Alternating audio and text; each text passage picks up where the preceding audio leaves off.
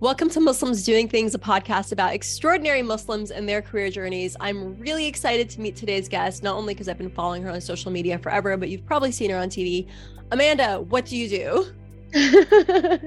Thank you so much. I've also been following you on social media for quite a long time. So this is uh, such a delight for me on this Sunday morning. Thank you. Um, what do I do? I'm a chef. Um, and it took me a really long time to even say that confidently or even to say that out loud. But I'm Amanda and I'm a chef. Amazing. And you're a TV personality chef. I am. I've had the great privilege and opportunity to cook for Gordon Ramsay and Joe Bastianich and Aaron Sanchez and Christina Tosi. Um, and it's been such an incredible journey in food. I can't wait to hear about this. It's such a cool and definitely different career path. Um, so, where were you born? I was born and raised in Dearborn um, to Lebanese immigrant parents. Um, my parents both came as children um, from war torn Lebanon. My dad was actually born in Jordan because his family escaped uh, the Lebanon uh, civil war and went to Jordan, and then they came here. My dad was three when he came, and my mom was seven.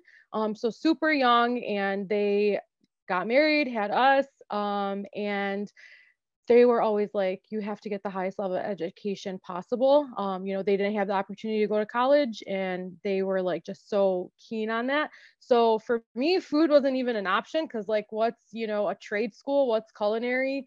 Um, it was like get a doctorate degree. I didn't do that either, but that was the plan initially. Um, but I uh, went to Wayne State University um, for undergrad and graduate school, got my master's in social work, and began a career working in healthcare. And I needed an outlet. Like that was like one of the biggest things in social work schools, like self-care, self-care, self-care is the first time I had heard about this before it was like all the trend post-COVID and all of these things um in 2012. And I was like, I love to cook, so that's going to be my outlet. I'm not going to run marathons. That's not my thing. I'm not going to like do all of these different things that people do for self-care that are very efficient, but for me it was creating in food. And so you're a social worker, you're in Dearborn. Um, you're I feel like you're also the classic Dearborn story where your your parents came as kids and were more or less, you know, American for all intents and purposes, like grew up definitely probably with a bit more of an understanding of American culture than Lebanese culture. And um, were you cooking while you were in like undergrad and while you were a kid? Was food yeah. big in your house? Yeah, food was like the big connector, like so many families, but also for our family. So my grandparents actually owned a produce store in Dearborn for 35 years. My dad took it hmm. over from them once they retired. So I was like in food, like fresh fruits and vegetables are my thing. Like I grew up with like every exotic fruit and vegetable and all the things because we had access to it.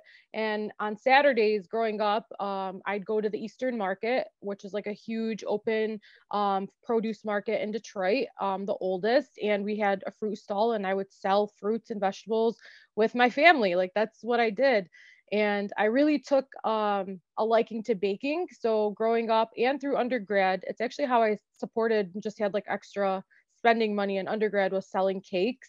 Um, so I'd bake for people and sell cakes for, you know, birthdays, my cousin's birthdays, my friend's engagement party, whatever it was. Um, so food was always super important in my life. You know, it's interesting. We grew up with a lot of fruit trees, um, which is different, but it's similar in the sense that like waste plagued us.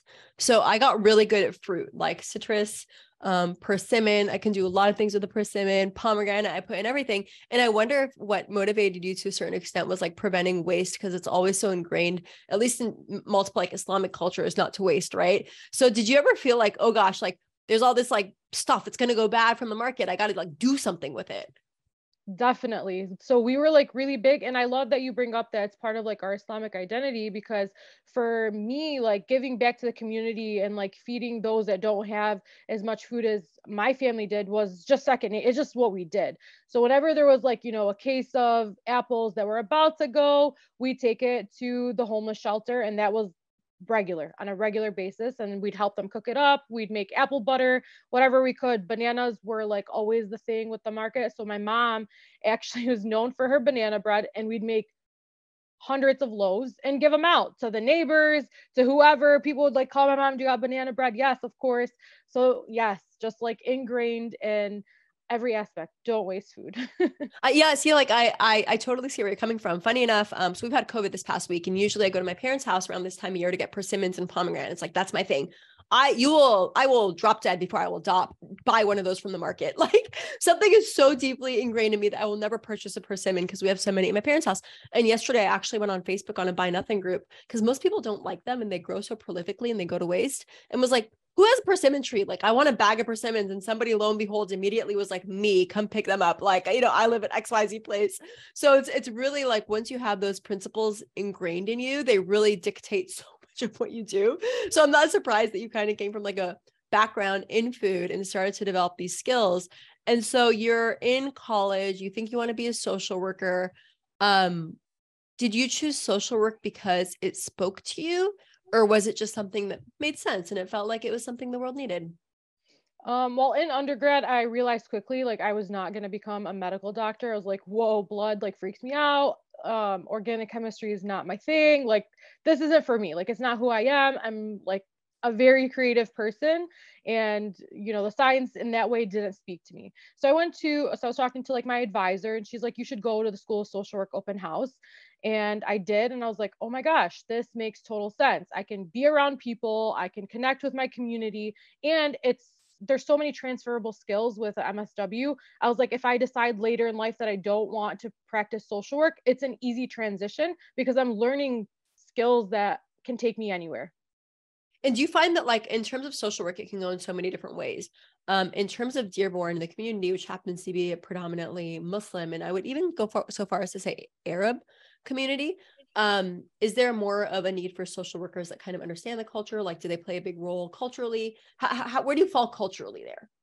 Absolutely. Um, there was such a significant need, especially with a lot of the uh, refugee resettlement and just like understanding cultural norms um, with the families that are coming. We had a big wave come from Syria. So I worked at a nonprofit here, Zaman, um, and we were able to help with like furniture and clothing and getting the home set up. So like understanding and I was able to train my colleagues and like okay, this is what you should expect when going into the home. You know, you're probably not going to shake dad's hand and that's okay. Like this is what we do. Um, you know, you might be offered tea and tons of sweets. Please eat them. Please drink them. Like this is all part of the experience even though you're going in to help them. They're going to shower you with hospitality and warmth and love as well um, and there's definitely a significant need. And one of my favorite social work jobs actually was being in the field going to people's homes because you have a whole new perspective on the life of your neighbors in a way that is so intimate and close um, that you don't get in a clinical setting. So when i worked in the hospital you know it's super clinical you're in a hospital setting. When i worked in uh, in therapy when people came in for their appointments um, also clinic you don't get to know them in a way that's so deeply personal as when you go into their homes you know i'm seeing a story arc develop from you guys being a grocer family that was able to contribute to the community and give back to you actually going into people's homes and kind of ensuring that your colleagues are acting in respectable ways there um, and i'm so curious to know so you're you're a social worker you start cooking is it like pretty? Like, wh- why did you put it online? How did you kind of start developing online presence? So post grad from uh, social work school, I moved to Seattle and I had all this free time and it was the time for me to be creative and actually make art with my food in a way that I hadn't had the opportunity before. When I was at home, it was like everyone was jumping, trying to eat and like, are you done? Like, what is this? And it was around the time where like food blogging started to become super popular. Um, so I started a blog, amandasplate.com, and just shared my recipes and people were like, oh my God, it's so pretty how you present things and how you do it. So I started teaching people that way. And um, a few years later, I was watching MasterChef and it was like, Are you a home cook who makes great food? And I was like, Yeah, that's me. I'm, I'm a home cook and I make great food. Um, and it was basically a call for an open audition in LA. I had no experience with TV, audition, like none of this. I was just like diving in ignorantly, like whatever, like I'm just gonna try. Like, why not? Why not me? Um, so I flew to LA, um, cooked in this incredible restaurant kitchen, which I can't even believe the chefs allowed me in their kitchen because I was just a random phone call. I just picked up the phone. Hey, can I use your kitchen? And they were like, yes.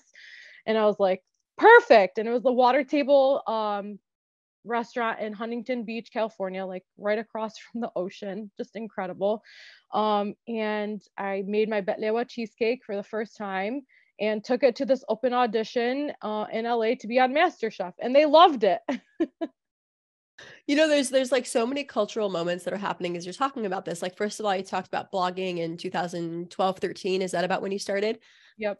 And that was like the true rise of like the instagram blogger right? When people kind of had to have blogs to like become public figures. And then you went to interview for masterchef around 2015 is that right yeah so that's like the beginnings of the Donald Trump era. He's running for office. People want Muslims to be visible. So there are all these things happening kind of in the background as you're just progressing and you're like, well, I like to cook and I want people to eat and see what I do. And so what was the audition like? How many it was super intimidating. Yeah, t- tell me about it. It was so intimidating. Um, there were like at least 10,000 people there. It was LA. It was huge at this huge convention center. 10,000 people watching? They're just like watching you audition? No, they're auditioning too. What? Yes. 10,000 people show up with some version of a baklava cheesecake? Yes, oh with goodness. their coolers, with like, it looks like they've camped out for days. Like, it was crazy. Wait, um, this and- is blowing my I don't know why this is so surprising. It's a super popular show, but this is blowing my mind. And like, okay, keep going. I love it. I know. I, I I I'm so glad I did it ignorantly because if I knew what was to come, I probably would have like, what this is crazy and so weird. Um, but like all these people, and you stand in the super long line, and they bring you into like these rooms, and then there's like a panel of like chef judges, and they walk around the room and they don't try everybody's food, and then they stop at mine and they try it and they just take note, don't say anything, and then walk away. And I was like, what? Is going so some on. people don't even get their food tried. They just like stand there like they're like the last kid picked in kickball. Oh that's so sad. I'm so it is. it's so sad. Like what do you have to do to be noticed? Like wear a hijab or just like smell better? Like this is so interesting. Probably probably all of those things. I mean at the end of the day it is tv so like i understand like they're looking for character a package. arcs. yes. Not just a cheesecake a package. Yes carry yes. on so then you like go into another room and you wait and you're just like sitting in like this conference room and then they call your number and you go into another room and I'm like okay I think that's good but then some people would come out of that room and like go home and we're like crying so I wish they showed this because it's kind of like the American Idol auditions where people like are crying, they don't get their co- number called. But then I got called into this other room, and then we had to do like this pop quiz about like culinary. So they'd have like an ingredient, an artichoke. I thought it was silly and very basic, but they really wanted to test your culinary ability. Um, so like they'd have like a mandolin, they'd be like, what is this? And like quickly, like flashcards with like 12 people standing in a row, like 12 other potential contestants. Um, and then from there, they'd call your number to like the next round. And then you had to meet with like a psychologist, a private investigator. they had to make sure you're not bet shit crazy. this should be the show. Like this should be the show. They don't even need to cook after this. right? Because just like to even go through it, I think you have to be a little bit crazy. Because every step of the way, I'd like check in with my family. I'm like, do I keep doing this? It's kind of weird. And they're like, yeah, this is so cool. Like, tell and, us what they do next. and it's all one day, just like one cluster of a day. Um, so one day and then more interviews over the course of three months. Okay. So, so you meet a PI, you do a background check, you meet a psychologist, you're smell the best and have the cutest cheesecake and you know you wear the hijab so for some reason you make it far. So keep keep telling me about this this is so wild. So then 3 months later they I get an email and it was like you're invited to potentially compete on MasterChef. Um so you need to like leave your job for 3 months and leave and like you fly out next week. Can you make it? And I was like oh my god how am i going to tell my supervisor? And like you sign an nda you can't like tell anyone that doesn't need to know. Um so i i told my supervisor like i'm doing a show and i might be gone for three months but i might only be gone for a week. And she's like how are we going to accommodate for that? So so did you get fired or slash quit? You leave no, so they kept me on per diem because there's always like, you know, a need for social workers. So like take as long as you need. When you come back, you'll have a job and then we'll figure out like what a Very fortunate. Like. Very fortunate, which. I imagine isn't the case with everybody. exactly like some people really had to like quit their jobs and like leave everything behind and like go um but so i go to la and then there's a hundred people so we're still like auditioning during this but i'm like why are there so many people they took our phones as soon as we got to the airport they took our phones like that was that. Um it's changed in 2021 the second time around for masterchef back to win but they took our phones immediately and we had no contact with the outside world. Um, and then we cooked and we they tasted our food. We cooked some more. Producers would come in and talk to us while we were cooking to see how well we can multitask i suppose and all huh. of that. And to probably see if you had like a personality to be like do right. we really need to like will this person get us airtime? Exactly um and then from there they narrowed it down to 40 and then we had to battle for an apron and that's when all the craziness began. So there's 40 people at this point and you may or may not make it and you're battling for an apron. Do you, what does that look like? Are you still cooking and talking and like when you woke up in the morning what were you optimizing for in hopes of getting selected? And were you able to find like blogs and stuff to help you figure that out there's not a lot just because our NDAs are so tight. There were a few that I'd read, but like I'd go and like every morning I would like I had my routine. That was like the best routine. There was no distractions. I had no internet, nothing. Like it was like the best time to like maximize on like self wellness and discipline. So I'd wake up, I'd pray, I'd do yoga, I'd meditate, I'd write, I'd journal, and be ready in the lobby at 5 a.m. Uh, Pacific time to go to set. And then my my like mindset was just like do the best you can and have fun. Like every time i talk to my mom she'd be like just have fun. Like don't like yeah you want to win and do the best you can but like have fun through it. Because i'm super like type a and like want to be the best and like want to be number one. I'm like i'm not coming here to make friends. Like i'm coming to be master chef. Um but i was grateful for like my mom like grounding me. Like have fun through it. Because like whatever's gonna happen is gonna happen. It's so much bigger than you know the food um, and bigger than me. So just have fun in the process. And at this point, I mean, everybody cringes when they get a question like this, but I'm, it's important to note. I know there's another hijabi chef, I believe, um, Nadiya is her name, right? Who's in the UK. Between you and Nadiya, and I'm not sure who came first and who came second. Is that effectively it in terms of like women who cook in hijab on TV in the West? Do you know? Nadiya's amazing. I yeah. literally cried watching her on the Great British Baking Show because it's a superior culinary uh, competition, I think. Um, she came after after me. There are a few, no one that's been on the national platform in this way, um, which is so disappointing because all of the incredible people I know and cook and, and that are doing incredible things in culinary um, are Muslim women and hijab. Yeah. So why is this, you know, why is it just us like right now? But you're you are the first begrudgingly but you're the first. Yes. People hate the question. It's important to know. I mean like our our history and the reason i ask is like our history is very recent right? Like we're we're we're we're making history right now. I was talking yesterday uh, the the interview i posted today is my, my friend zane and she's a comedian and um she's constantly getting roles for um very like muslim focused muslim focused roles right? Like and she's like i i will audition for a funny neighbor it won't say hijab and i have to convince them like it's okay a funny neighbor can wear hijab right? Like we're, we're not so limited. But anyhow so you're um top 40 your mom's saying have fun you're like absolutely not i'm gonna win. And w- what do those days look like?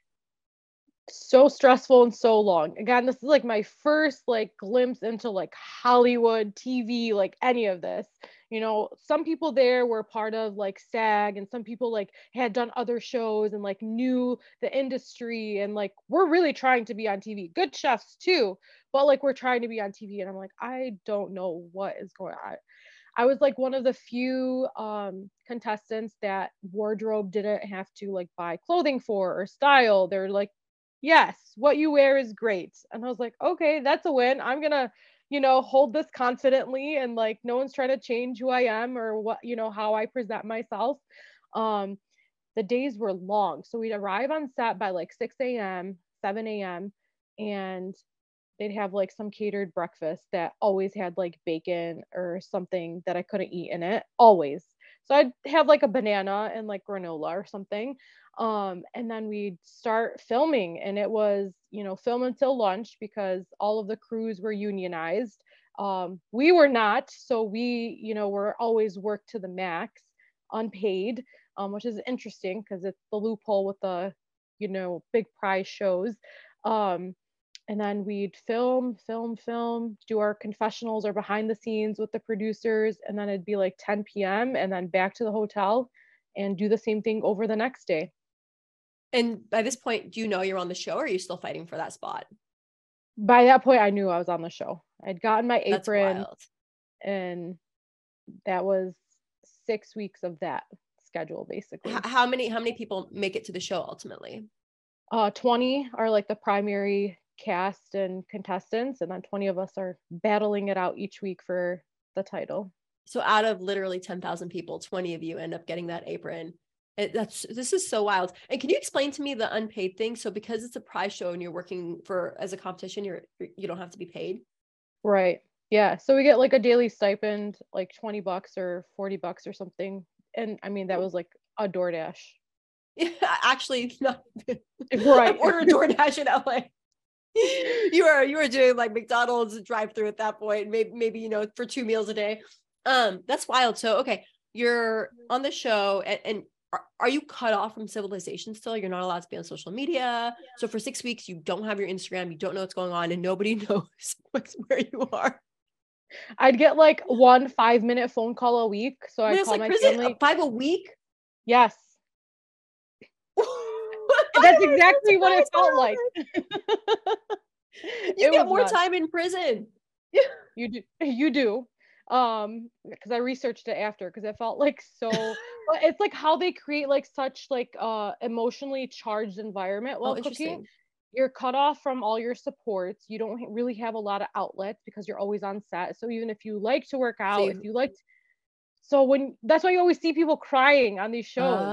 Oh, so fascinating. And what's also interesting about cooking, which a lot of I mean, I literally started cooking like three days ago and I still I I told myself I didn't like it recently. I decided I liked it. So I'm like by no means an expert, but I will tell you, it's actually physically very grueling. And that's what was surprising to me. And my friends who do work as chefs or who do work in the industry, constantly getting burnt, constantly like, you know, there's literally physical responses to cooking all day due to either accidents or just kind of being in the, in the smoke all day. So, on top of the emotional distress, you're like physically distressed. You're using your hands in heat all day and knives and whatever it is.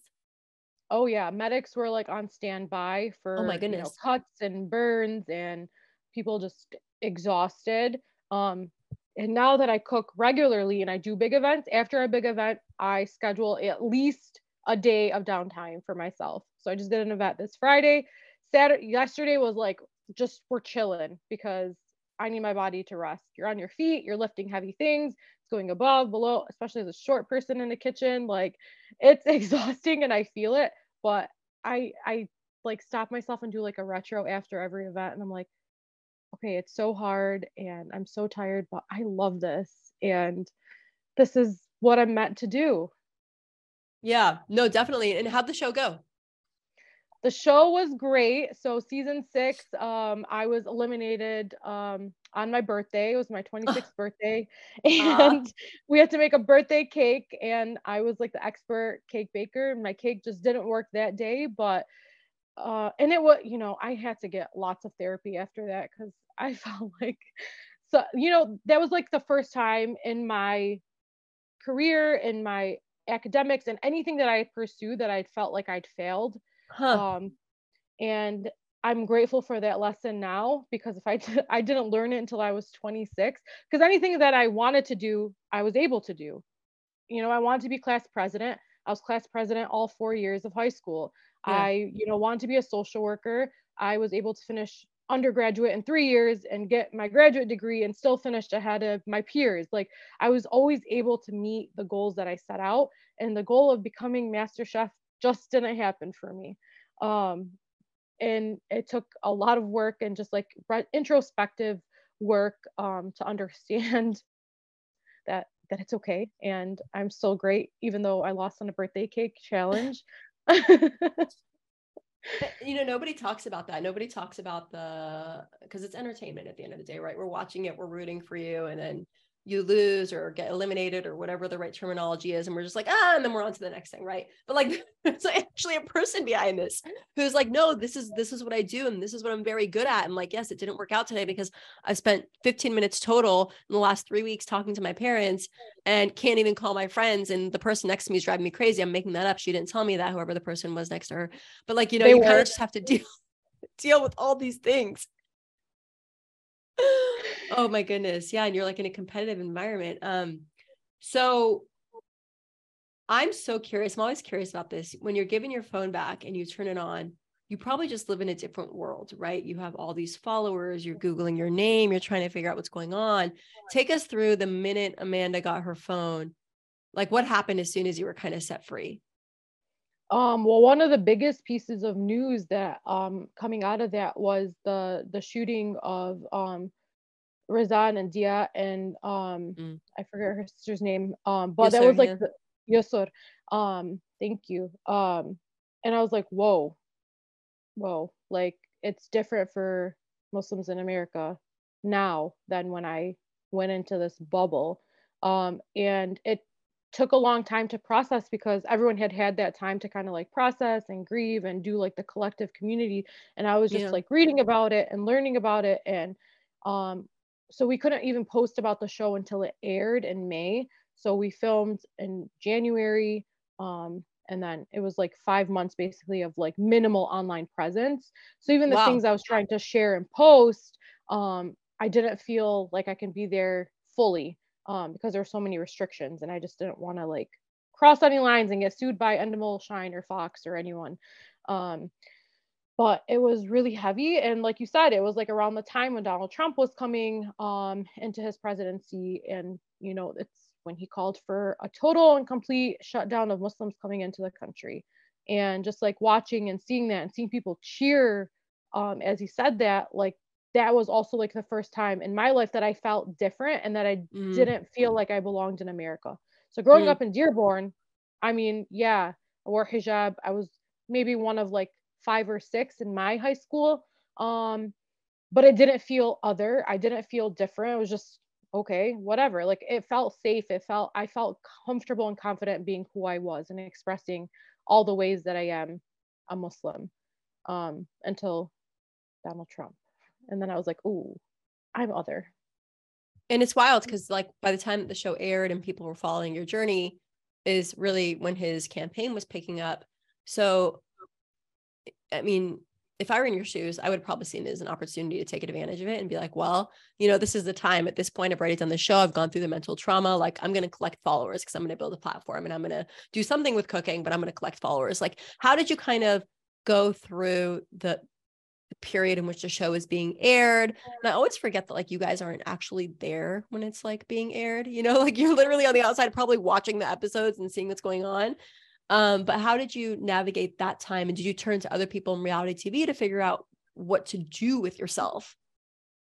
That's a great question. So I wasn't like even actively thinking about like the platform and I wish I would have. And this second time around I did and I'm like, okay, I really need to like hone in on this opportunity and maximize it um, because it is really important and it's not vain or selfish and all of these things, these notions that I had before um, about like building these things. But when Donald Trump came, um, I did see a unique opportunity. I'm like, I have to do something. And what I'm going to do is cook for people in my community who have never met a Muslim. And that's when Dinner with Your Muslim Neighbor started. And it was very like simple and I didn't have like a grand plan. I was like, I'm just going to put a Facebook post out, make it public.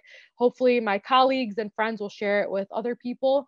And I was able to host 30 dinners and it went across the country um, with thousands of people um, at my dinner table. Um, just talking about life, religion, politics, the taboo topics that we never get to talk to our neighbors about. Um, and enjoy a delicious meal. That's such a cool way to kind of use your skills and even you know the the clout that you built being a public figure and your identity at kind of this really important time in history. And then when it was all said and done did you have like withdrawal? What happened after the show was over? Um are you a social worker still? Are you like i'm just going to be a chef full time Yeah. So uh, after the show, so 2016, 2017, moved back to Michigan, um, had my daughter Hannah, and then decided I'm gonna stop being a social worker and I'm gonna pursue food. Um, so I opened a bakery. Um, had a bakery for a few years. It was just before COVID, um, and that that chapter was closed. I will relaunch inshallah in the future. It was way too taxing with a toddler, like, and waking yeah. up at 3 a.m. making sourdough. Like, I don't know what I was thinking. Again, I just like jumped in. I was like, I love this. It's a good opportunity. Um, that didn't uh, last, but that's okay because I learned so much and now I know what to do differently um, during Butter Bear 2.0, if that's even going to be the name. that's amazing. And so, um, but but you went back to it. Like, what? How did you end up back on TV again? So the producers reached out and they're like, we're doing this season back to win. And it's all previous contestants um, from the 11 previous seasons. Do you have what it takes? Do you want to come back? And I was like, why not? Let's do this thing again and cook for Gordon Ramsay again. You know, he's just an incredible, larger than life person who actually like mentors and cares about the contestants. Um, it's a lot different than Hell's Kitchen on MasterChef. Um, and he just gives these like gems, like these just little nuggets and like just I held on to all of that. So I went into back to win a lot differently. Like my perspective, my mindset, I was like, I'm gonna learn as much as I can and make the most out of this opportunity. So that was the mindset going into season 12 because I you know had the previous experience and then all the life that i'd lived in those six years and at this point you have a toddler who is back home so like me looking at this i'm like you have an incredible support system i know that's not easy i'm going away i think like this thursday and friday and i'm like oh my husband's the best for like even watching the kids for those two days Yep, and the mom guilt never went away. Um, you know, it was something we talked about. So we watched season six together, and she saw, and she like, she loves food. I think as much as I do, I hope, because we do so many things around food. And then we watched the show together before, you know, I left. And my family is so incredibly supportive. And yes, the support system was amazing. And this filming time was going to be uh, abbreviated due to COVID. So they're like, we're going to be on a much stricter schedule. So for this time, the maximum you would be gone um, was eight weeks. So it's like, okay, that's much better than the 12 or whatever it was initially. Um and then i was like we'll see how far i even go. Like i'm not i'm not worried about you know being gone for too long. And, and how did you go in? What, were, what was different about the second time around and how did it go? Um what was different was like i was a lot more confident. I knew my voice in food. I was like i'm gonna kill it like whatever it is. And i also had the understanding of like okay this is a produced show on network television and i know who the audience is like and that's okay but i'm going to do the best that i can and have fun um, and I, I think I did amazing this season. Um, I won uh, immunity pin for falafel. So, you know, just like simple food that's executed beautifully, that's true to me. Um, I was in the top three, three times. Um, and then I was eliminated during the wall challenge, which ironically enough, we walked into the kitchen and I'm like, why would you build a wall? Like tear down all the walls. Like i'm like is this symbolic? Is like you know at the end of the day it's again it's on fox and it's i know who this audience this viewing audience is. And so you're you're eliminated that time around. What was different about your feelings when you were eliminated this time around I was still super sad and I didn't feel that it was warranted for my team to be eliminated, but you know, that's how television goes. Um, but I was like, I was fine with it. I was like, this is the decision and that's fine. And now I'm going to run with it and I'm going into food full time. And what, what did that actually mean going to food full time this time around? um, cooking a lot of savory things. So I've always been focused on pastry and dessert, and I had the bakery. Um, but I was like, I need to get into the kitchen and get into the heat and steam and fire, like you said earlier. I was like, I need to do that. Um, so I started hosting pop ups um, at a really cool space here um, called Frame. So they do rotating chefs um, that do their signature menus. Um, so I've done seven of those. and the last five months, um, I just cook a lot almost every day. you know, you know, it's amazing. It's really cool because I talk to a lot of people with creative careers, right? And so there's people like, for example, in acting, and they'll have an agent who's constantly finding gigs for them. There's a lot of content creators, and they might have management trying to find brands so that they can put together and like effectively generate income through advertisements of some sort. Um, you're in an interesting place because you're in food, and this can go in 101 ways, right? You can, like you said, start a bakery, you can do catering, you can start a catering business, you can write a cookbook, you can also just do ads, right, on like your social media. How do you how do you think about your primary focus in terms of the platform that you have and how do you see it evolving yeah, that's a really great question. I love that we're talking about it because I think it's really important to talk about the business of our creative careers um, because it's not talked about enough and there aren't enough resources out there, I think, especially for people in culinary arts. Um, so for me, um, I'm trying to figure out what my sweet spot is right now. So it's a lot of experimenting. So I say yes to all the opportunities that come my way, um, even if I'm scared and I don't know what I'm doing. So cooking for 300 people for a nonprofit in Oklahoma, sure, I'm going to do it. I don't know what that looks like or what it's going to feel like for me, but I'm going to jump in for the opportunity, try my best and then like check in with myself after like did i enjoy doing this? Was it too stressful? Was the money worth it? Travel worth it? You know being away from home being away from hannah. Um i'm gonna still do ads. I don't love doing ads because i don't want my instagram to feel inauthentic but it's a really easy way for me to generate money and keep my creative career going so i do it. But i know long term that's not like i i i never really um found my voice in the creator online space, like being a content creator. It just always felt forced to me. And uh, I tried to get like on schedule, like, okay, every Monday I'm going to film three recipes and these are, it just didn't feel good. It felt forced to me. Um, I'm much more like authentic in how I want to display my food. So, you know, I broke open some pomegranates and uh, persimmons yesterday night. So for today's content, I'm like, I'm to make like a fruit board. So I'm to go to the grocery store, get some stuff. I have to buy them. Unfortunately, we don't have those kind of trees in Michigan.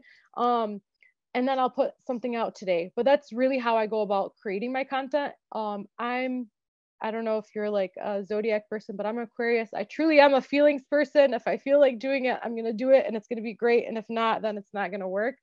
Um, but for now, like my mindset is I need to learn as much as I can about the ins and outs of a kitchen and a restaurant and learn from people that have been doing it a really long time and see if I can, if I even want to open a restaurant a bakery? Is it going to be a cafe and what that looks like? So right now is a very intense learning period. I have five journals stacked in front of me um, with all my notes.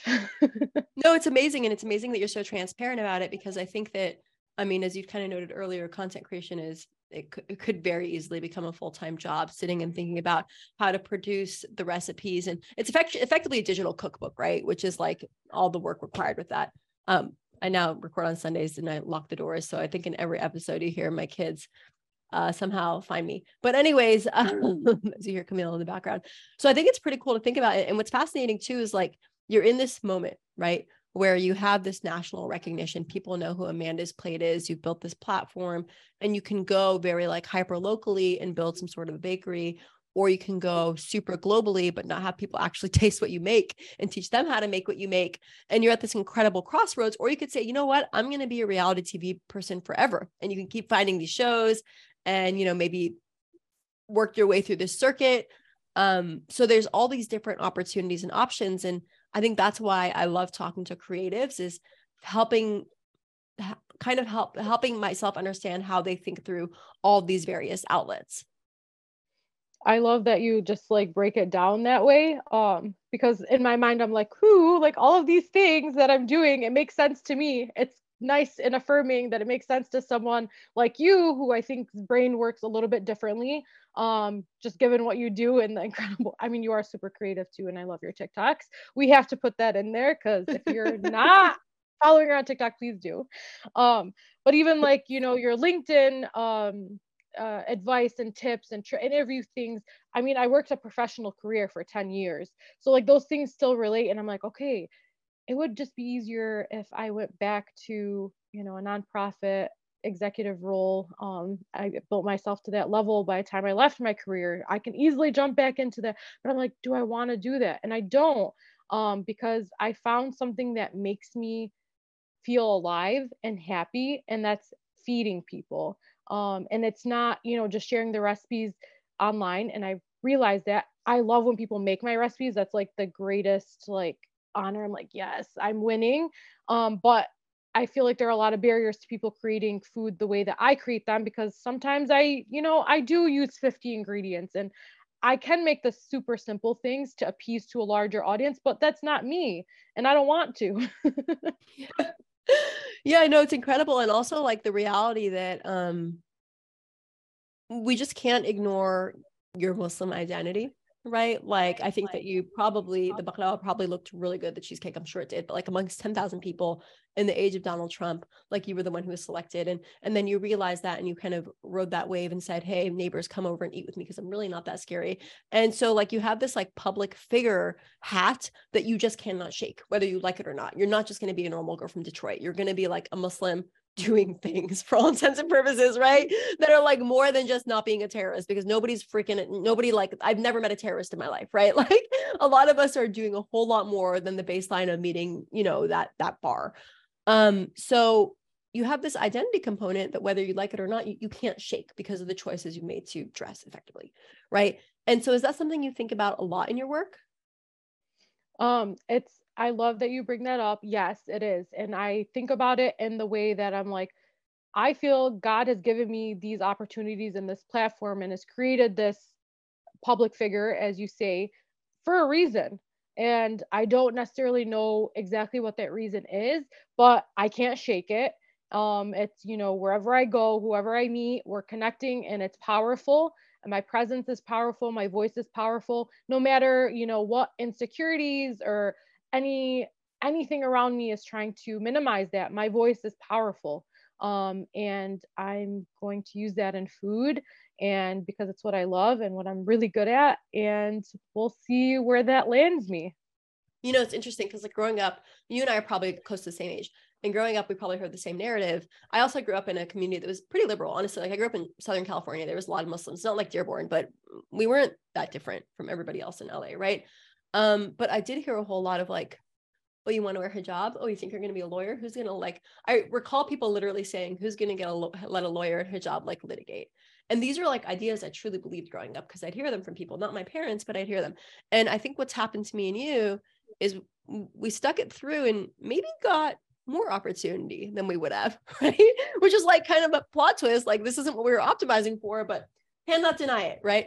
And so it, it is interesting and it's an interesting turn of events, but it also puts an extra responsibility on us um, because we have to be involved in kind of flipping this pretty terrible narrative, which I think you, I could say you've done very wide scale and successful level. Um, so I guess one thing I'm curious to know about before we wrap and figure out how people can find you and understand what's next is like at this very moment in time, as you're developing this incredible career in food, what does a week look like for you?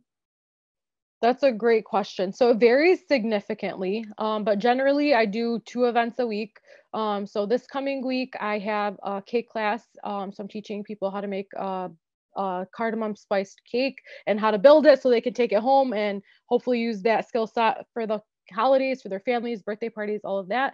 Um, and then I do some private chef work. So I go into my clients' homes, make their delicious, healthy, organic meals for them. Um, and then it's a lot of like book work, um, a lot of like business management stuff. So like all of the accounting and um, and then another component is social media. So today I'll use time to create some content um, before the week starts and then share it, post it throughout the week to keep people engaged and connected uh, to my food it's amazing because I think what I'm really hearing is that people have this idea, and I'm, I'm, thinking about somebody who wants to make it in food. They might have this idea that they just have to be good at cooking. And like, yes, that matters, but that might be like 20 to 30% of it. And there, there's so much more. So if I wanted to start becoming a food personality today, what would you tell me to do? Which I don't for the record, but you know, for the listeners. if you're my investor and you're listening, I'm highly committed to Wise Systems. But for the listeners who want to make in food starting today, what would you tell them? um, to find your voice and stick to it. Um, it's so easy to get lost in like everybody else, um, but there's only one you, there's only one me, and that's what makes your food and your cooking uh, unique and special. So share that. Um, but I love that you touch on like, yeah, like it takes a lot. It effectively, I, you know, a, a small business owner, um, and Amanda's Plate is my business. So understanding the accounting and the financials of a business is key. I avoided it with my bakery and you know to my detriment and now i'm like okay we're not doing that again. So learn your numbers work on your books. Quickbooks is super easy um, basically plug and play um, you know pictures of your receipts and everything else um, super important and um, stay on top of your social media uh, it's the way people connect it's the way we are granted opportunities and I learned so much from other people um, that I've connected with on social media. So if you see someone and you're like, oh, I really like what they're doing, send them a DM, build a relationship. Don't make it like inauthentic and like, hey, can you tell me how you make, you know, a million dollars a year? Like if they're a super successful restaurateur. No, like build a relationship, be authentic with it, and be curious. I think that's the number one thing. Just be curious. Yeah, I love that advice. Be curious for sure. Um, what's next? What's next for Amanda? Um, continue cooking and you know whether it's a tv show um, whether it's a cookbook or a restaurant or all three i'm open to them. And i am um, the eager student who is ready to take on anything. So we're, we're just getting started. Absolutely. Well thank you so much amanda. Where can people find you who want to follow this incredible incredible journey Thank you. Um, Amanda's Plate on all platforms uh, Instagram, TikTok, amandasplate.com is my site. Um, and I'd love to connect with you guys. Thank you so much. Thanks for coming on the show, Amanda. Thank you for having me.